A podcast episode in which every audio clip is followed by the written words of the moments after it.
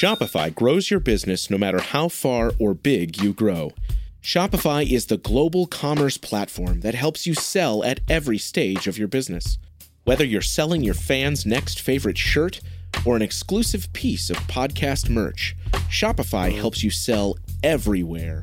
Shopify powers 10% of all e commerce in the US. Allbirds, Rothy's, Brooklinen, and millions of other entrepreneurs of every size across 175 countries. Plus, Shopify's award winning help is there to support your success every step of the way. Because businesses that grow, grow with Shopify. Sign up for a $1 per month trial period at shopify.com slash income, all lowercase. Go to shopify.com slash income now to grow your business, no matter what stage you're in.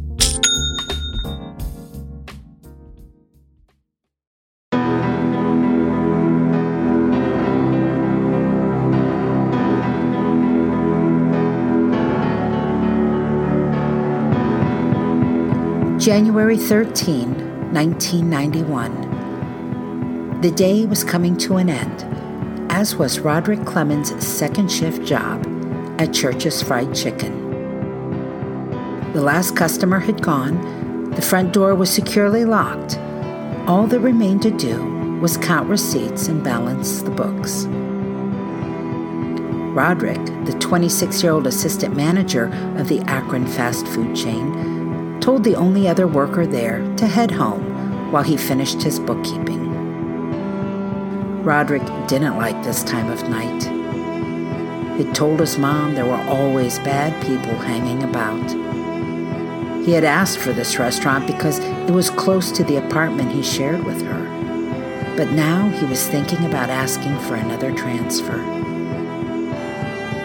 Roderick picked up the store's phone and called his mom to reassure her he was almost done. He was expecting the store's manager to pick him up and take him home. Mama, I'll call you back if I need a ride, Roderick told her. Less than an hour later, Roderick was dead.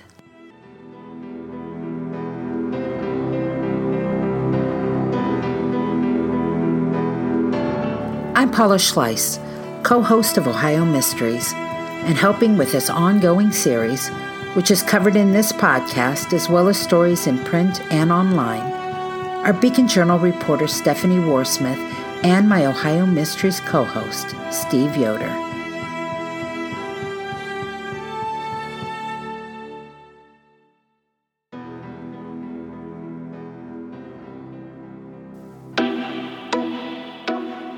My, how times have changed, Steve.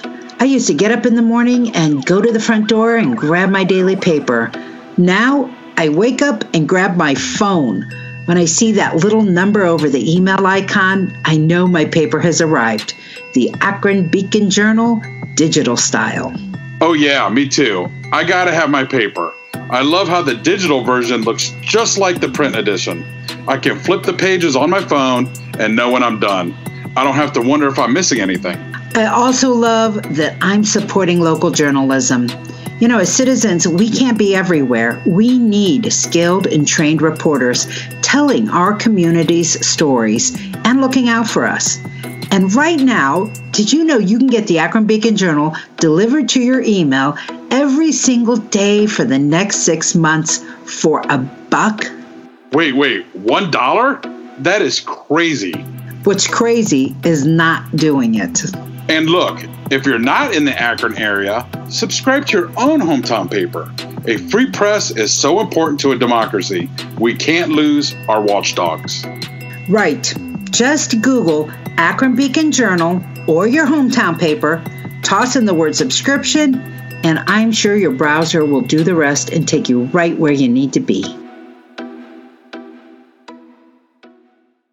Now, Unresolved, Episode 3 Roderick Clemons.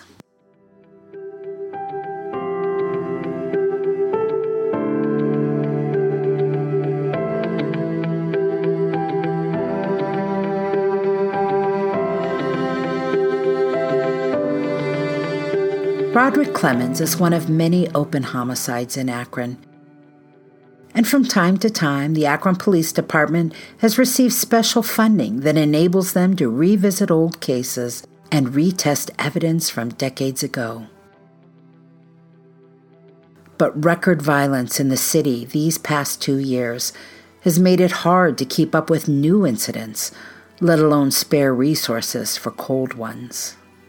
I mean, we had 55 homicides last year. It's just, I mean, it's just incredible. We're, we already have 14 this year. That's Akron Lieutenant David Whidden from an interview in April. The number he gave then has grown since. There's shootings all the time, and the gunfire is just out of control, and the weapons, and there's really, you know, we could say, look, we want you to just do nothing but look into these cold cases, but then look, I, I need you. We, we got a body. We need you out here now, and then that just this just sits right. I mean, that's the reality of it. At the request of the Beacon Journal and Ohio Mysteries, Lieutenant Whidden and Akron Detective Jim Pasilich pulled the old Roderick Clemons case for another look. It's not the kind of case likely to be solved without a confession. There's no obvious DNA waiting for technology to catch up or evidence that might suddenly reveal a killer's identity. But Roderick's murder was emblematic of the time. An era when so many night shift retail workers were being killed on the job that legislatures in Ohio and throughout the country were trying to pass laws in an effort to keep them safer. As a matter of fact, within weeks of Roderick's murder in 1991, the National Institute for Occupational Health and Safety named convenience store clerk the second most dangerous job in America, next to driving a taxi. The New York Times did an analysis that year that found in Florida, for instance, 10% of the convicted killers on death row were there for convenience store killings. One could argue, of course, that fast food restaurants were inviting targets for the very same reasons. A business closing after dark, flush with cash yet to be deposited. Typically, one employee left after hours to wind things up. And a location often near a highway ramp, convenient access for customers, but also a speedy escape for criminals. Roderick Clemons knew working nights in the inner city was dangerous and had told his mother so. His own caution wouldn't save him.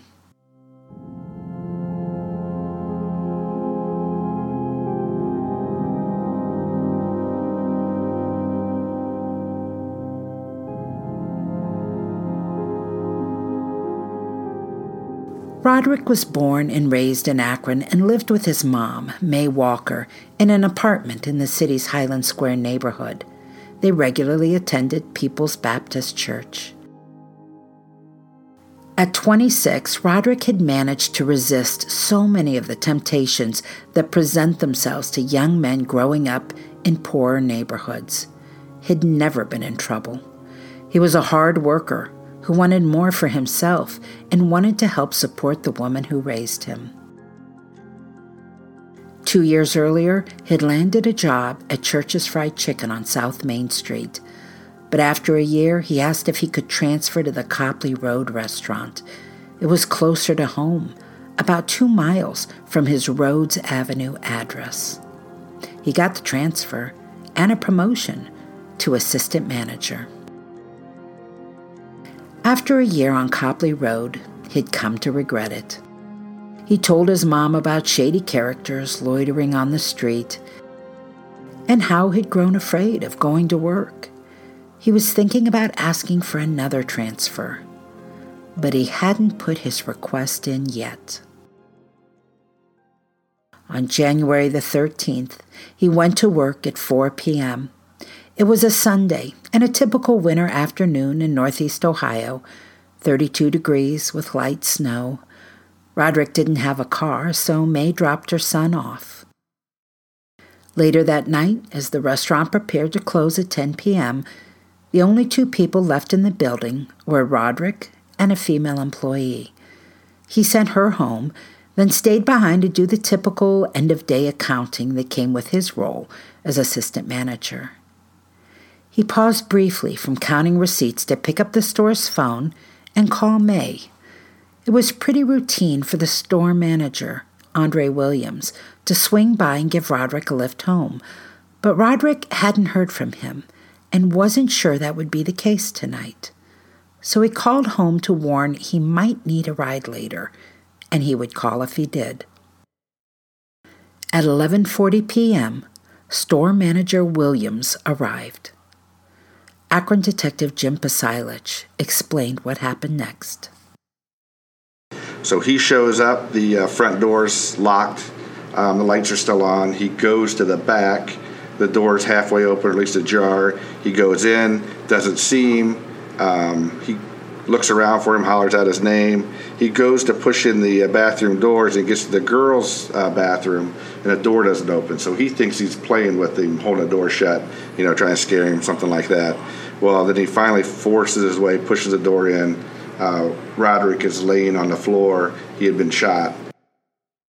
The manager called 911 and tried CPR on his young assistant until the paramedics arrived. But it was too late. The coroner, William Cox, will describe Roderick's murder as an execution. He said, Whoever discharged the weapon put the muzzle against his scalp and squeezed the trigger. Gunpowder was found in the wound. The person who interrupted Roderick must have talked him into opening the door because entry wasn't forced. Most of the, uh, or everybody they talked to, uh, employees and people that knew him said that they would not allow people to come in unless he knew who they were, especially after closing hours like that. So either it was someone he knew, or maybe it was someone who waved a gun. Detectives found a second bullet embedded in the wall of the store and theorized it was a warning shot to intimidate Roderick, maybe into opening up. It appears to be a robbery. There's some money missing. There's a, uh, a night deposit bag missing with the uh, receipts from that day. Detective Pasilich won't say how much was taken. There are some details police hold back in open cases so they can verify any possible confession in the future but whatever the amount, it clearly wasn't enough. The thief ushered Roderick into the women's restroom. You could see inside just driving down Copley Road. It was all glass in the front, so you could see where the tables were. You could see where they cooked the chicken in the back and where they stuck it on the uh, shelves to, to cool. So there wasn't a whole lot of places to, you know, quote unquote, hide and be out of sight. Um, obviously, if you go into the bathroom, you could shut the door and nobody would see driving by. Um, I would think more, more or less, in my opinion, is to hide what was going on. And that's where the cold blooded killer ended Roderick's life. Lieutenant Whidden said it was just so pointless. The robber could have just taken the money and left. For Whidden, Roderick's death calls to mind a more recent case in 2015, 21 year old Zach Hussein was working at his family's premium New York style pizza shop on East Glenwood Avenue in Akron's North Hill neighborhood. A masked robber came in at 11 p.m. An interior camera recorded the incident. The masked man demanded money. Hussein handed it over. The robber killed him anyway. By the time that robber was caught, he had three more murders to his name. Last month, 27 year old Shaquille Anderson was finally convicted of all four murders in a Summit County court. We still are trying to figure out why he felt like he had to shoot. I mean, there's some, you know, speculation it was an accidental, but then you look at the video, it looks like it was intentional. You can't really tell. He already had the money and he was back, he was on his way out. I mean, did the gun go off accidentally? Did, you know, um, in this case, did did Roderick not comply at first? You know, when he wasn't complying fast enough. It's. Uh, I agree with Jimmy. It's it's it's most of them they don't. You know, the shooting somebody's the last thing. You know, they they don't want to get involved in any type of shooting. Why? That's the question that is always left and can never be fully answered, Detective Pasilich said. Everybody wants to know why, and, and hardly ever do we know why. You know, why somebody did what they did. I mean, if we knew that, it'd be a little easier to solve things, but you don't know why somebody does what they do. Because in our mind, it doesn't make sense. Why would you do that? But, I mean, here we are, and we're still busy as ever doing, still trying to answer the questions of why they're doing this. So. There is, of course, one reason why the robber would want Roderick dead. You know, maybe he knew him, and that's why he had to do it. Did Roderick know his killer? Police talked to his friends, his family, his mom. They searched his bedroom and collected phone numbers he had acquired and called them all. Nobody could think of any reason why someone would want to harm Roderick. There were leads, of course, that trickled into the Detective Bureau, but they were all second-hand and third-hand gossip. There were no witnesses, no one who heard shots in the night or saw a man running from the store. Nobody privy to some intoxicated confession or who might have spied someone with blood on their clothes or witness to a red bank bag stuffed with cash. Early on, there's a couple um, we'll call people of interest. You know, one is uh, you know hearsay from hearsay from hearsay. So there is some investigation. There's some people that they were looking at that they thought there was just nothing ever to bring any charges or really ever got any real good traction in that.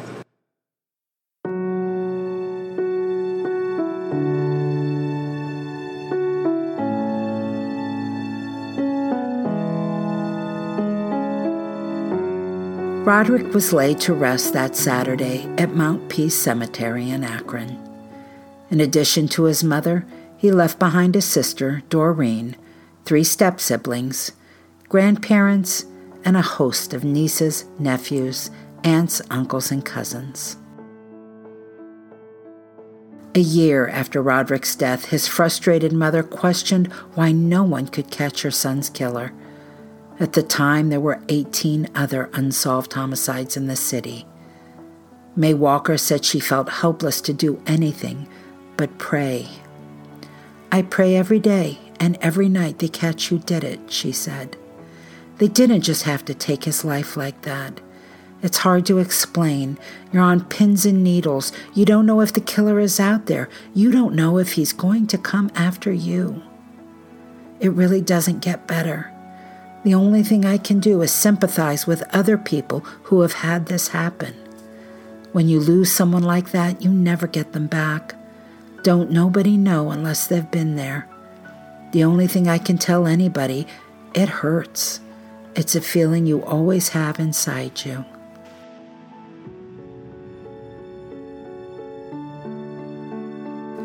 Over the years, detectives have reviewed Roderick's case from time to time though there hasn't been anything new to bring them closer to his killer.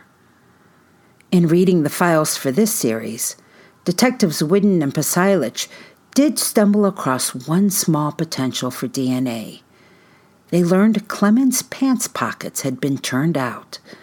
It was a long shot, but maybe, just maybe, the killer left DNA behind in that final act of violent greed. The pants were still in evidence, so they sent it off to the crime lab. Unfortunately, they got back the answer they were expecting. There was nothing there. As a new generation of detectives looking at the evidence, it might also be time to consider a different motive. Maybe there was more going on than a simple robbery. Could something else have occurred? Sure. Could the robbery been some reason to cover up whatever the initial or the real reason why they killed that person? That could be too. Um, and maybe the robbery taking the money was just something to maybe try to help cover their tracks. We don't know.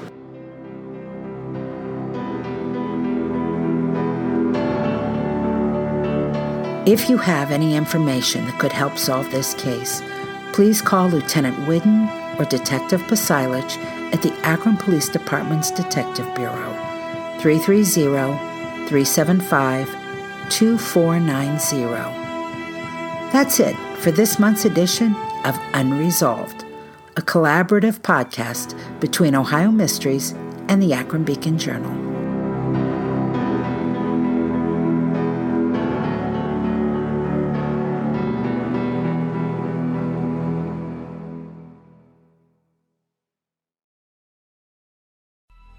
Coming up on 5 Minute News, I'm Anthony Davis. You might think it's partisan because maybe it's critical of one side or the other, but it's not. It's just the truth. And I think that's also something that's kind of unusual for Americans listening to the radio or to podcasts because the news landscape in the States has been so partisan for so many decades. So, five minute news is verified, truthful, independent, unbiased, and essential world news daily.